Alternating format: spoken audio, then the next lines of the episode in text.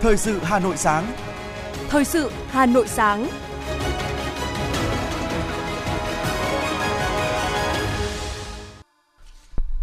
Hồng Hạnh và Bảo Nhật xin được đồng hành cùng quý thính giả trong 30 phút của chương trình Thời sự sáng ngày hôm nay, thứ ba ngày 10 tháng 1 năm 2023. Chương trình có những nội dung chính sau đây.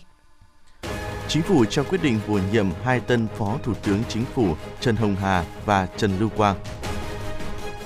Bí thư Thành ủy Hà Nội Đinh Tiến Dũng trao huy hiệu 75 năm tuổi Đảng tặng đồng chí Đinh Văn Chỉ, đảng viên chi bộ 6, Đảng bộ phường Phương Liệt, quận Thanh Xuân. Bộ Tài nguyên và Môi trường đề xuất 13 hành vi bị nghiêm cấm liên quan đến đất đai.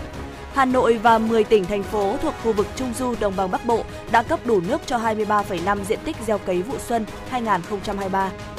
Nhiều bệnh viện ở Hà Nội sẵn sàng cấp cứu điều trị trong dịp Tết và công bố danh sách 165 điểm trực bán thuốc trong dịp này. Phần tin thế giới có những thông tin Nga và Ukraine tiếp tục trao đổi tù binh. Trung Quốc phóng thành công ba vệ tinh thế hệ mới vào vũ trụ. Ấn Độ sương mù khiến hàng loạt chuyến bay bị hoãn, trường học phải đóng cửa do sóng lạnh. Sau đây là nội dung chi tiết. Thưa quý vị và các bạn, chiều qua, lễ công bố trao quyết định bổ nhiệm Phó Thủ tướng Chính phủ nhiệm kỳ 2021-2026 đối với hai đồng chí Trần Hồng Hà và Trần Lưu Quang, tri ân các đồng chí Phạm Bình Minh, Vũ Đức Đam vừa được Trung ương Đảng, Quốc hội cho thôi nhiệm vụ Phó Thủ tướng theo nguyện vọng cá nhân đã được tổ chức tại trụ sở chính phủ. Tại buổi lễ, Thủ tướng Phạm Minh Chính cho biết, vừa qua, Trung ương Đảng Quốc hội đã tiến hành các thủ tục tạo điều kiện cho hai đồng chí Phạm Bình Minh và Vũ Đức Đam thôi nhiệm vụ Phó Thủ tướng theo nguyện vọng cá nhân, đồng thời tiến hành giới thiệu, phê chuẩn, đề nghị bổ nhiệm chức danh Phó Thủ tướng đối với hai đồng chí Trần Hồng Hà và Trần Lưu Quang. Chúc mừng hai đồng chí Trần Hồng Hà và Trần Lưu Quang được bổ nhiệm giữ chức danh Phó Thủ tướng Chính phủ. Thủ tướng Phạm Minh Chính cho rằng điều này thể hiện niềm tin, sự kỳ vọng lớn của Đảng, Nhà nước đối với các đồng chí. Hai tân phó thủ tướng đều là những cán bộ được đào tạo bài bản, có chuyên môn sâu, có bản lĩnh chính trị và lập trường tư tưởng vững vàng, có bề dày kinh nghiệm công tác, không ngừng nỗ lực phấn đấu, hoàn thành xuất sắc các nhiệm vụ được giao, có những đóng góp tích cực vào sự nghiệp xây dựng và bảo vệ Tổ quốc. Năm 2023, Chính phủ đã xác định và tập trung chỉ đạo thực hiện hiệu quả phương châm đoàn kết kỷ cương, bản lĩnh linh hoạt, đổi mới sáng tạo, kịp thời hiệu quả, nỗ lực quyết tâm hành động cao nhất, khắc phục khó khăn, tranh thủ thời cơ, vận hội để thúc đẩy phục hồi và phát triển kinh tế xã hội, đẩy mạnh xây dựng nền kinh tế độc lập tự chủ gắn với chủ động, tích cực hội nhập quốc tế toàn diện, sâu rộng, thực chất, hiệu quả, quyết liệt thực hiện đồng bộ các nhiệm vụ, giải pháp đề ra trên các lĩnh vực theo các nghị quyết của Đảng, Quốc hội, Chính phủ, thực hiện thành công kế hoạch phát triển kinh tế xã hội năm 2023, tạo đà thuận lợi để phấn đấu đạt cao nhất các mục tiêu theo kế hoạch phát triển kinh tế xã hội 5 năm 2021-2025.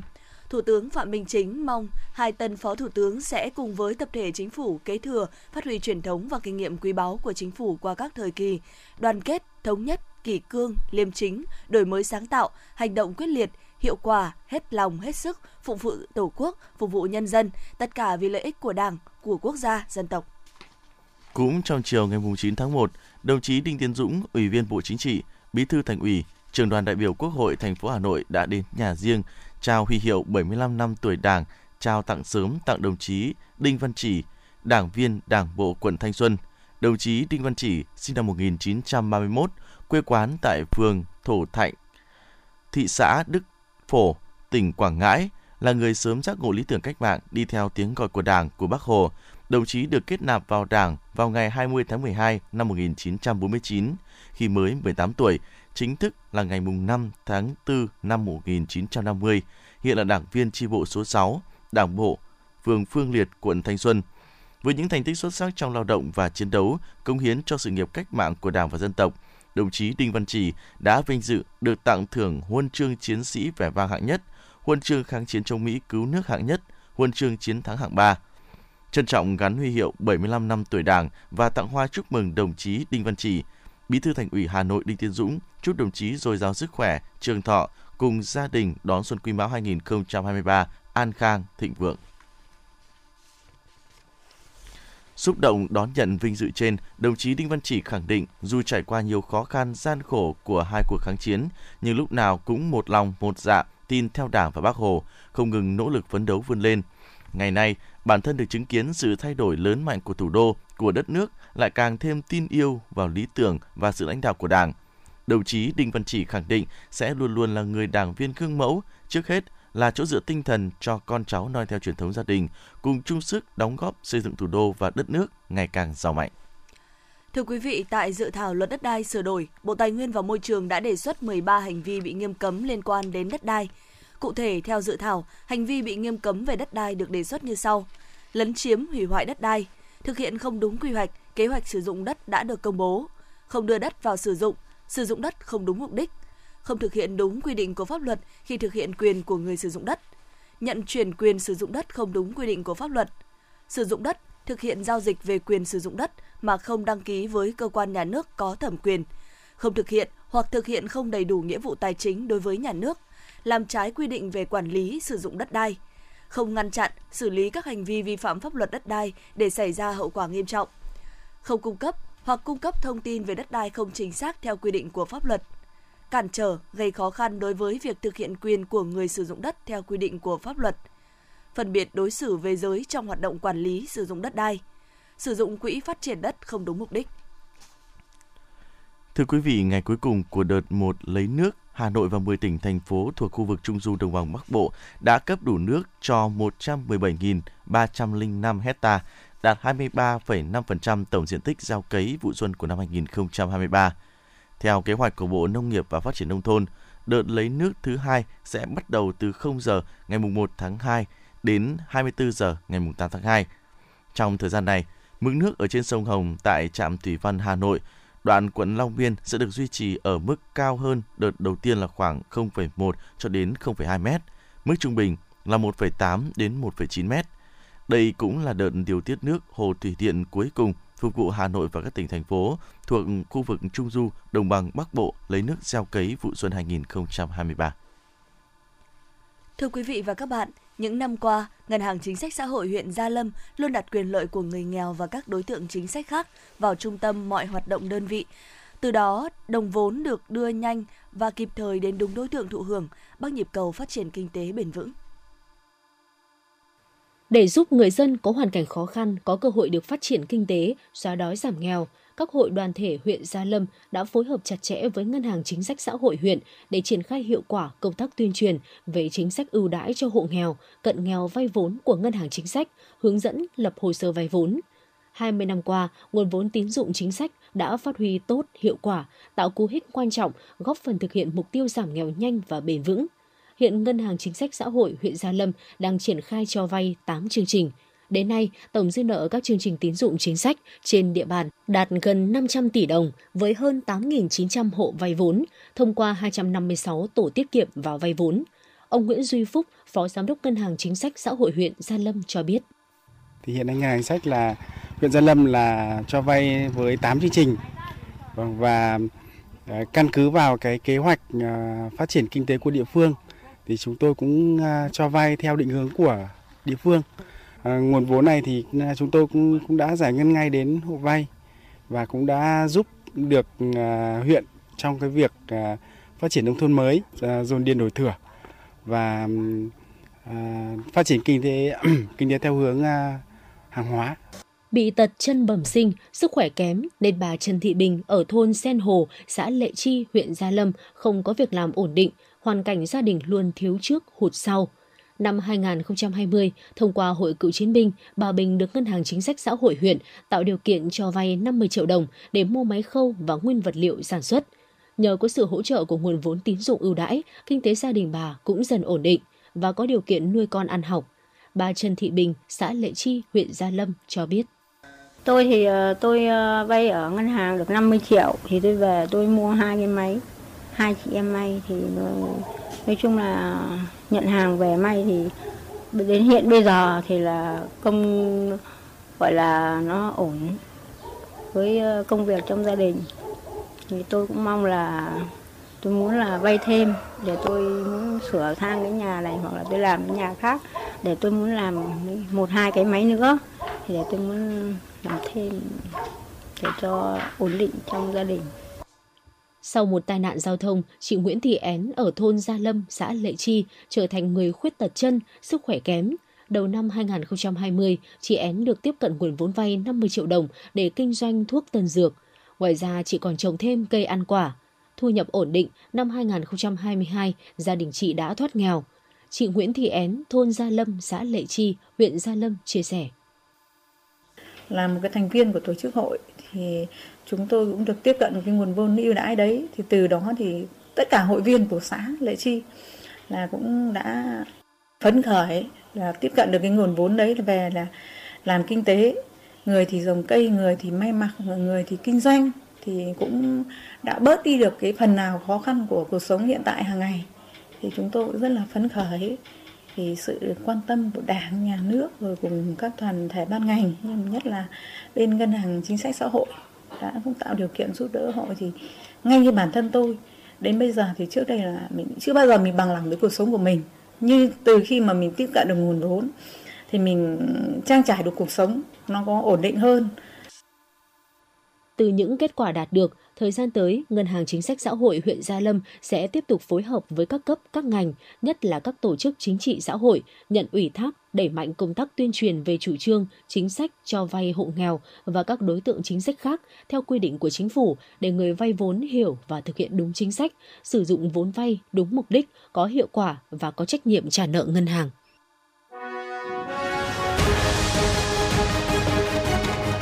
Thời sự Hà Nội, nhanh, chính xác, tương tác cao. Thời sự Hà Nội, nhanh, chính xác, tương tác cao.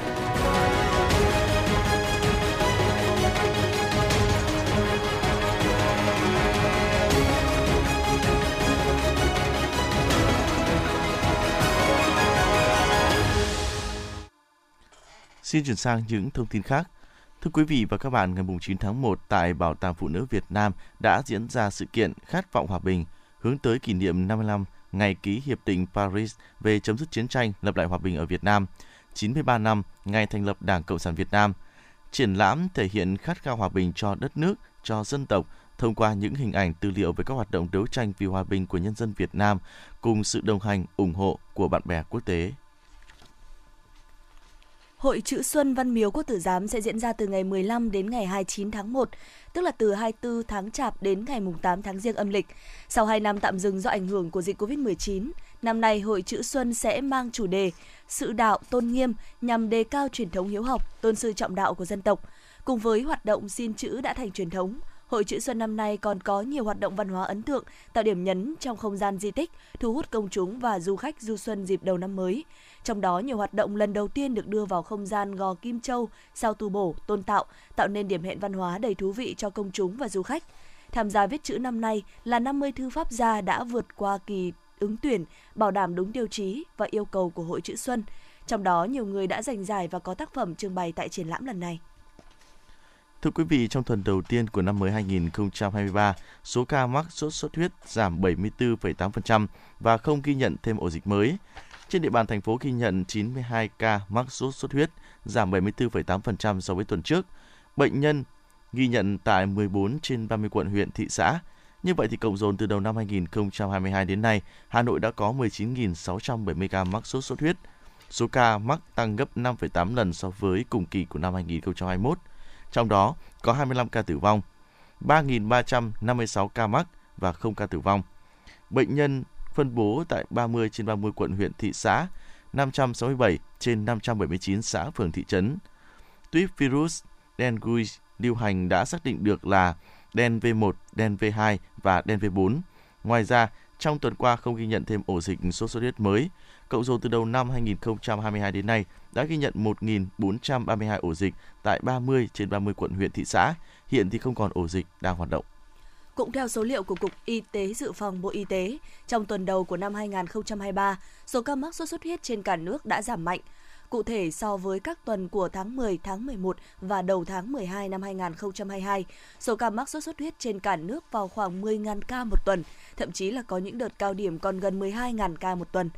Thì trong tuần đầu tiên của năm 2023, cả nước chỉ ghi nhận 4.275 ca trên tuần, giảm 34,7% so với tuần trước đó và không ghi nhận trường hợp tử vong. Theo CDC Hà Nội, trong năm 2023, tiếp tục duy trì các hoạt động phòng chống sốt xuất huyết theo phân cấp tại từng tuyến. Cụ thể, giám sát ca bệnh tại các cơ sở y tế hàng ngày, lấy mẫu, bảo quản, vận chuyển mẫu, xét nghiệm đạt yêu cầu về kỹ thuật, đáp ứng chẩn đoán sớm ca bệnh, ổ dịch phục vụ khống chế lây lan bùng phát dịch. Bên cạnh đó, giám sát côn trùng thường xuyên hàng tháng và xác định chỉ số BI tại các khu vực có bệnh nhân, ổ dịch đúng quy định phân cấp đồng thời xác định các chỉ số mũi và bọ gậy truyền bệnh sốt xuất huyết tại xã, phường có nguy cơ bùng phát dịch bệnh trở lại. CDC Hà Nội sẽ có trách nhiệm tăng cường hỗ trợ chuyên môn cho tuyến dưới và tăng cường kiểm tra giám sát ở tất cả các tuyến. Để đảm bảo việc cấp cứu và điều trị cho người bệnh trong những ngày Tết Nguyên đán không bị gián đoạn, đồng thời chủ động đối phó với mọi tình huống, nhiều bệnh viện đã lên kế hoạch bố trí nhân lực, chuẩn bị đủ thuốc và trang thiết bị vật tư y tế, sẵn sàng cấp cứu điều trị người bệnh trong dịp Tết sắp tới. Bên cạnh công tác chuẩn bị tại các bệnh viện, Sở Y tế Hà Nội cũng vừa công bố danh sách 165 điểm trực bán thuốc trong dịp Tết Nguyên đán. So với năm ngoái, danh sách năm nay tăng gấp đôi, cho thấy sự chuẩn bị kỹ lưỡng của cả ngành y tế trong việc đảm bảo các nhu cầu về chăm lo sức khỏe của người dân trong dịp Tết sắp tới.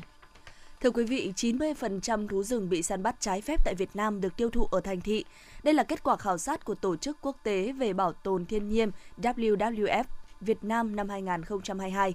Hiện rất nhiều biện pháp đã và đang được triển khai thực hiện nhằm xử lý hành vi này. Nhưng theo ý kiến nhiều chuyên gia bảo tồn, điều quan trọng nhất vẫn là ý thức của mỗi người. Cụ thể, một chiến dịch giảm thiểu nhu cầu tiêu thụ thịt động vật hoang dã đang được WWF thực hiện. Chiến dịch này sẽ kéo dài qua Tết Nguyên đán năm nay. Tổ chức này đã phối hợp với cơ quan chức năng làm việc với hơn 150 nhà hàng trên khắp các tỉnh để họ cam kết không bán thịt động vật hoang dã, đồng thời làm việc và hỗ trợ các cộng đồng địa phương và ban quản lý rừng đặc dụng và rừng phòng hộ ở Việt Nam để tăng khả năng tuần tra rừng, bao gồm cả dỡ bỏ bẫy thú rừng. Hiện nhu cầu liên tục đối với các sản phẩm động vật hoang dã đã dẫn đến tình trạng sụt giảm nghiêm trọng quần thể các loài hoang dã trong tự nhiên tại Việt Nam, đồng thời tạo áp lực đến quần thể động vật hoang dã ở các nước láng giềng.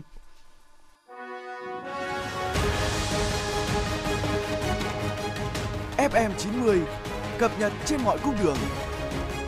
FM 90 cập nhật trên mọi cung đường.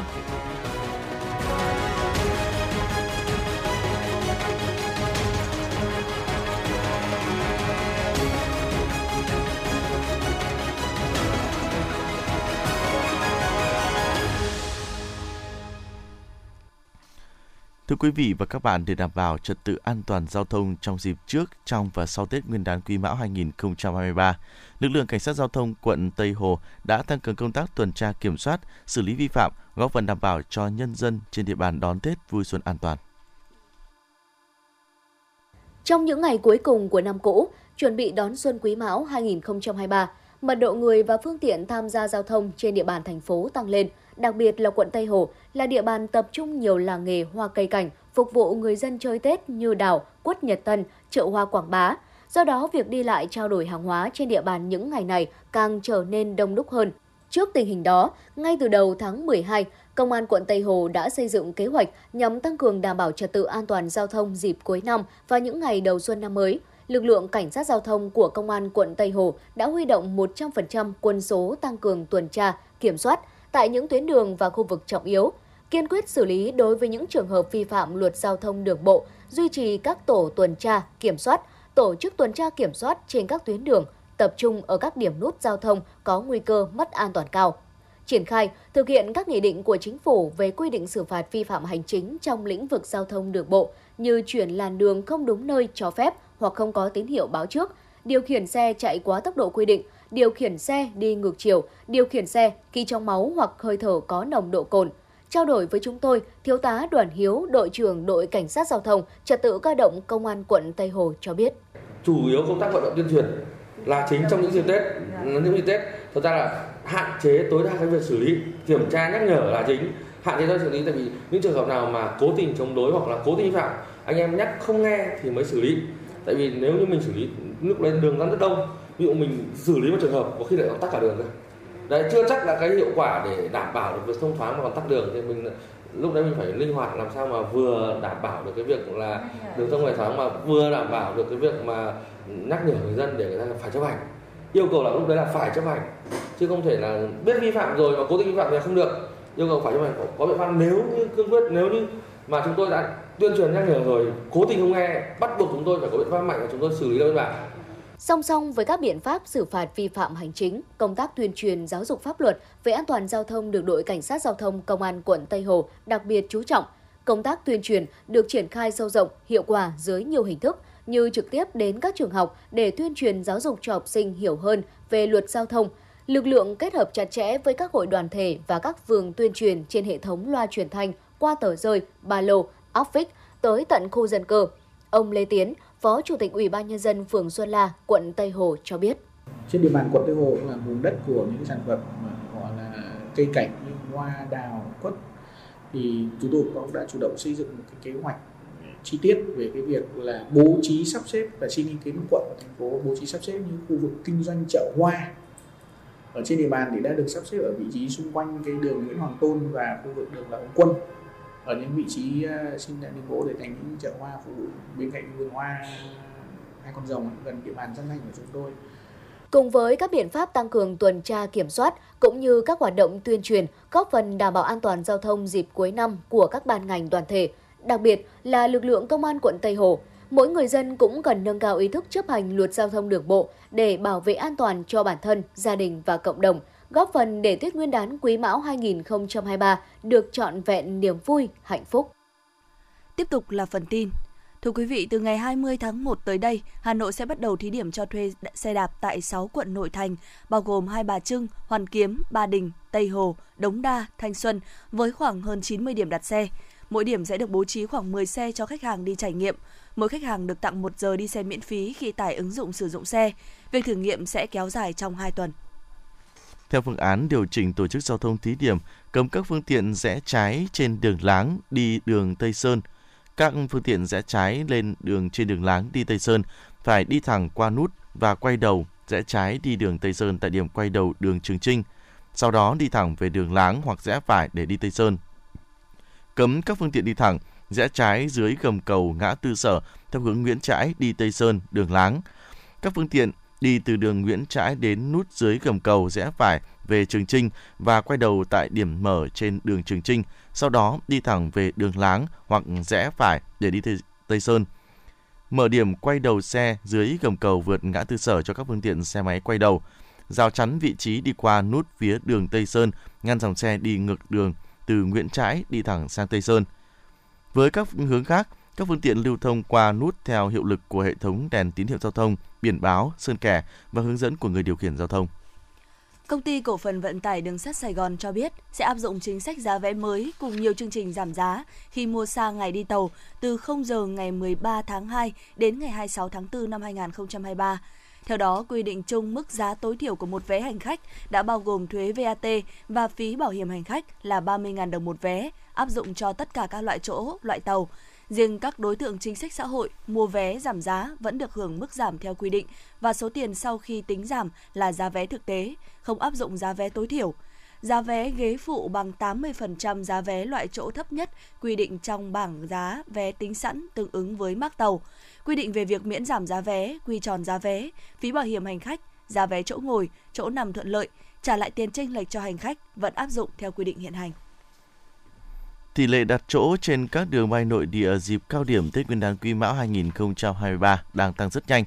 Theo báo cáo từ các hãng hàng không, tỷ lệ đặt chỗ cao tập trung vào các ngày trước Tết âm lịch 2023, chủ yếu rơi vào các ngày từ 14 đến ngày 19 tháng 1 năm 2023 trên các chặng bay xuất phát từ sân bay Tân Sơn Nhất đi các cảng hàng không miền Trung, miền Bắc. Tại các chặng ngược lại, tỷ lệ đặt chỗ tập trung cao vào các ngày sau Tết âm lịch năm 2023 là các ngày 26 đến ngày 30 tháng 1. Hiện nay tỷ lệ đặt chỗ trên các đường bay này đang có xu hướng tăng nhanh và nhiều đường bay có tỷ lệ đặt chỗ trên 90% vào các ngày xa Tết.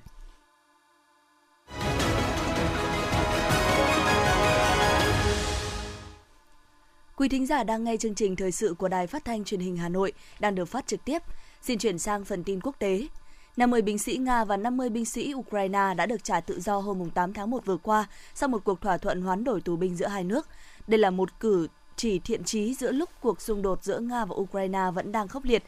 Bộ Quốc phòng Nga cho biết 50 binh sĩ Nga được phía Ukraine trả tự do sẽ được đưa về Moscow bằng máy bay vận tải quân sự của lực lượng không quân vũ trụ Nga, sau đó được điều trị phục hồi sức khỏe và tâm lý. Về phía Ukraine, 50 binh sĩ trong độ tuổi từ 19 cho đến 54 cũng sẽ được phía cha, phía Nga trả tự do. Những người này bị bắt ở Mariupol và khu vực nhà máy điện hạt nhân Chernobyl Đây cũng là cuộc trao đổi tù nhân lần thứ 36 giữa hai nước kể từ khi nổ ra cuộc xung đột giữa Nga và Ukraine. Trong đó hơn 1.600 người, bao gồm quân nhân và dân thường, đã trở về Ukraine. Cảnh sát Brazil đã lập lại trật tự tại các khu vực tòa nhà chính phủ ở thủ đô Brasilia sau khi những người ủng hộ cựu Tổng thống Jair Bolsonaro xông vào phá phách và chiếm giữ tòa nhà quốc hội, tòa nhà tòa án tối cao và dinh Tổng thống. Tổng thống Lula da Silva đã lên án hành động biểu tình bạo động, đồng thời khẳng định những đối tượng gây bất ổn sẽ bị trừng phạt theo pháp luật. Trung Quốc đã phóng thành công ba vệ tinh thế hệ mới vào không gian từ trạm phóng tàu vũ trụ Văn Dương ở tỉnh Hải Nam, miền Nam nước này. Vệ tinh thực tiễn 23 chủ yếu được sử dụng cho các thí nghiệm khoa học và kiểm chứng kỹ thuật, trong khi các vệ tinh thập yển 22A và thập yển 22B phục vụ cho các thử nghiệm công nghệ mới như giám sát môi trường không gian trên quỹ đạo. Đây là vụ phóng thứ 459 của loạt tên lửa đẩy trường trinh. Ngày 9 tháng 1 ở New Delhi, Ấn Độ, sương mù dày đặc khiến chuyến bay bị hoãn và một cuộc và một đợt lạnh buộc các nhà chức trách phải hoãn việc mở cửa trở lại trường học trong một tuần. Theo cảnh báo, giao thông hàng không, đường bộ và xe lửa có thể bị ảnh hưởng trong 2 ngày và mọi người có thể gặp các vấn đề về sức khỏe liên quan đến phổi. Các đường dây điện có thể bị đứt ở những khu vực có sương mù dày đặc. Khu vực Tây Bắc Australia đã hứng chịu trận lũ lụt trăm năm có một. Máy bay quân sự đã phải sơ tán cư dân khỏi các cộng đồng bị lũ lụt tàn phá. Các nhà chức trách địa phương cũng đã mô tả đây là sự kiện lũ lụt 100 năm mới có một lần, khi Thủ tướng Australia cam kết sửa chữa nhà cửa và xây dựng lại cơ sở hạ tầng khi ông đi thăm các cộng đồng vùng sâu vùng xa bị ảnh hưởng bởi lũ lụt. Cơ quan khí tượng Australia cho biết trong năm 2022 là năm ẩm ướt thứ 9 được ghi nhận ở nước này.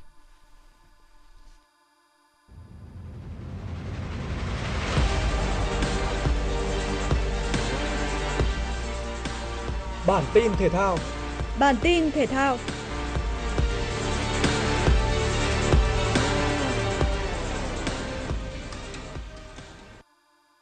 Ngoài đội tuyển bóng đá nam đang thi đấu tại AFF Cup 2022, đấu kiếm là đội tuyển thứ hai của thể thao Việt Nam thi đấu quốc tế ngay đầu năm 2023 và đã giành những tấm huy chương vàng quan trọng. Tại giải vô địch đấu kiếm Đông Nam Á, hệ đội tuyển, đấu kiếm Việt Nam giành 8 huy chương vàng, 6 huy chương bạc, 5 huy chương đồng, xếp nhất toàn đoàn. Đấu kiếm Philippines có 2 huy chương vàng, 2 huy chương bạc, 3 huy chương đồng đứng thứ nhì. Trong khi chủ nhà Malaysia giành một huy chương vàng, một huy chương bạc, 7 huy chương đồng xếp thứ ba. Các quốc gia xếp tiếp theo lần lượt là Singapore, Thái Lan, Indonesia và Brunei. Tại giải vô địch quốc gia Bồ Đào Nha, Lank FC, đội bóng chủ quản của Huỳnh Như đã chơi một trận đấu tưng bừng và được đánh giá là ấn tượng nhất kể từ đầu mùa giải trước đối thủ Amora. Đáng chú ý vào phút 52, Huỳnh Như tỏa sáng với bàn ấn định tỷ số 4-0. Nhận bóng ngay rìa vòng cấm, tiền đạo Việt Nam có pha đỡ ngực khéo léo rồi tung chân dứt điểm đưa bóng vào góc chết. Với bàn thắng thứ 3 trong mùa áo mới, Huỳnh Như tiếp tục chứng tỏ vai trò quan trọng tại Lanh. 4-0 cũng là tỷ số cuối cùng của trận đấu này.